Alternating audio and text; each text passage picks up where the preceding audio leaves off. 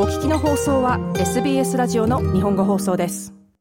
ブラジルとクロアチアが2022年ワールドカップカタール大会の準々決勝に駒を進めることとなりました。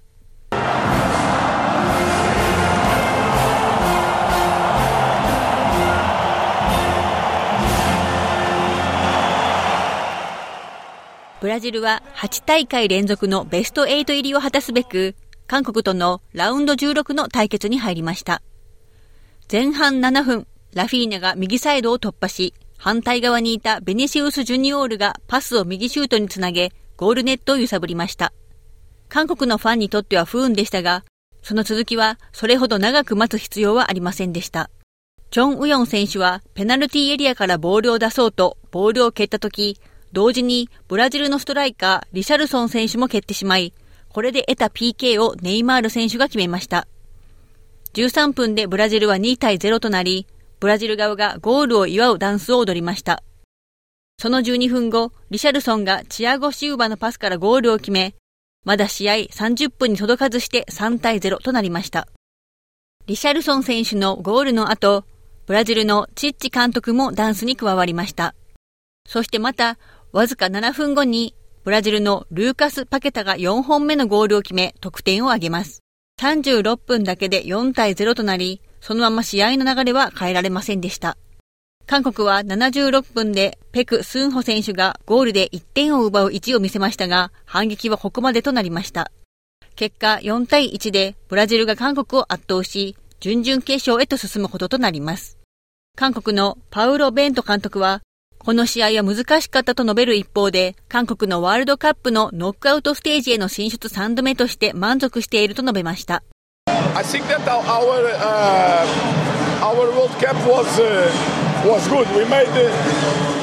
私たちのワールドカップは良かったと思います。これまで2度だけしか果たしていなかったことができました。ですので、これはとても良いワールドカップでした。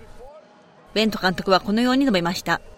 またこれより先の時間には、グループ E の勝者日本がグループ F2 位通過のクロアチアと対戦しました。ブックメーカーはこの試合をラウンド16の8試合の中で最も互角の対戦だとしました。日本は前半43分、堂安律選手がクロスを入れ、前田大然選手が押し込み、先制ゴールを決めました。サムライブルーが1対0でリードします。しかし、それは長くは続きませんでした。クロアチアも後半でクロスの能力を見せました。デヤン・ロブレン選手からクロスを供給され、イバン・ペリシッチ選手が強烈なヘディングで決めました。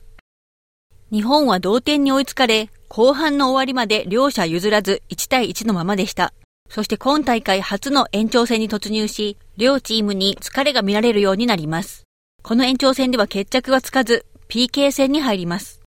クロアチアのゴールキーパードミニク・リバコビッチは、日本代表の最初の2本をセーブします。そして3人目の浅野拓磨選手が決めました。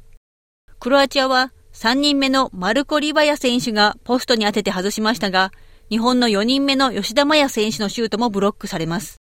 そしてクロアチア4人目のマリオ・パシャリッチ選手が決めて、クロアチアの勝利が決定しました。クロアチアは今週土曜の早朝、オーストラリア東部デイライトセービングタイム2時に準々決勝でブラジルと対戦します。ここで試合後の前田選手のコメントです。前田選手です。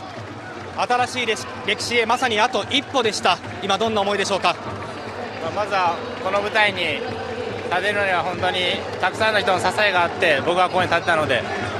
まあ、まず本当にいろんな人に感謝したいなというのを思います。素晴らしい先制ゴールもありました。そして走り続けました。前田選手にとってどんなワールドカップでしたか？まあ本当に支えてくれた人たちに恩返しする大会でしたけど、まあ、次のステージに進めなくて本当に残念です。日本中がたくさんの方が応援していました。日本のサポーターにメッセージお願いします、まあ、日本は本当に夜中ですけどたくさんの人が応援してくれたと思うので、まあ、勝ち試合は見せれなかったですけど本当に感謝しています。次に遠藤選手の今回の試合を振り返ってのコメントですうんまあ、非常に残念です。ね、あのまあ、1点取って先行して前半折り返すというのは、ね、あの本当に理想的な展開だったと思いますけど、まあ、後半追いつかれてからは少しやっぱりその1-1の時間を長くするというところで、ね、まあ、2点目取れれば理想でしたけど、まあ、それがあのできず PK 戦で負けてしまったという感じだと思います。はい、はい。えー、今回のワールドカップは、まあ、今日の試合も含めてどのように記憶に残ってほしいんですか？例えばスペインにも勝ったしドイツにも勝ったし結構いろんな出来事がたくさんあったと思いますけど今回は一番覚えてほしいことは何でしょう？うん。まあもちろんそのあのグループを、ね、突破したっていうのはすごくうん。まあ、難しかったですけどやっぱり自分たちの目標っていうのはベスト8に行くことだったんでうん。まあ、やっぱりこの悔しさっていうのは、ね、忘れちゃいけないのかなと思います、はい、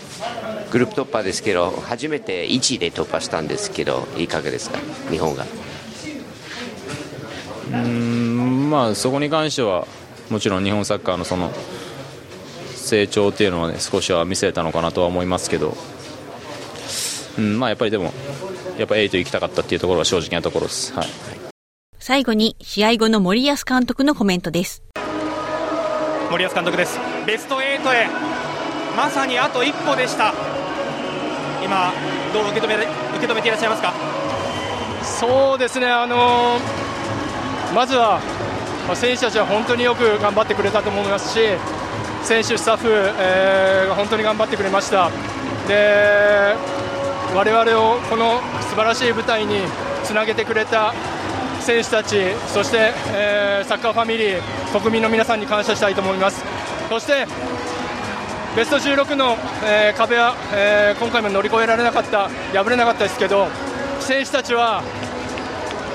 新時代を見せてくれたと思います。えー、これから先日本のサッカーが最高の景色を願い続ければ必ずこの壁は乗り越えられるということを、えー、強く思います、えー、そのためにもこの素晴らしい選手たちを国民の皆さんがまた後押ししてくださって日本一丸となって世界に挑めれば必ず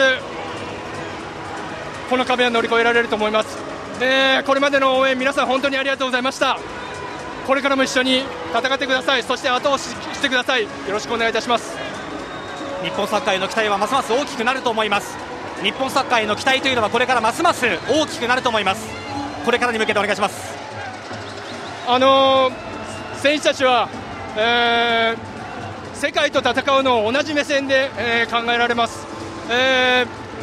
ー、日本サッカーの未来、えー、新時代、えー、を見せてくれたと思います。でベスト16ということではなかったですけど新しい景色は、えー、ドイツに勝ちスペインに勝ち、えー、ワールドカップのチャンピオンに勝てたということ、えー、そこを自信に持ってさらに、えー、追いつきではなくて追い越せを考えていけば必ず未来は変わると思います。応援よろしくお願いします。準々決勝のラインナップは大会17日目に決定します。初めの試合ではモロッコ対スペイン、2試合目ではポルトガル対スイスとなっています。これらの2試合の勝者が準決勝への切符をかけて今週末日曜日に対戦します。以上、SBS ニュースのスニール・アワースティのレポート SBS 日本語放送の上村優子がお伝えしました。SBS ではワールドカップ全試合を無料で生中継しているほか、ラジオでも視聴することができます。その時間に観戦できないという方、またはもう一度見たい試合があるという方は SBS オンディマンドからお好きな時間にお手元のデバイスで視聴することができます。SBS 日本語放送の Facebook ページで会話に加わってください。l i いいねを押してご意見ご感想をお寄せください。